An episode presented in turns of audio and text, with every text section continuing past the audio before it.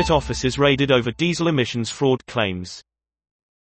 Investigators visit sites in Germany, Italy and Switzerland, and two UK firms are asked to provide documents.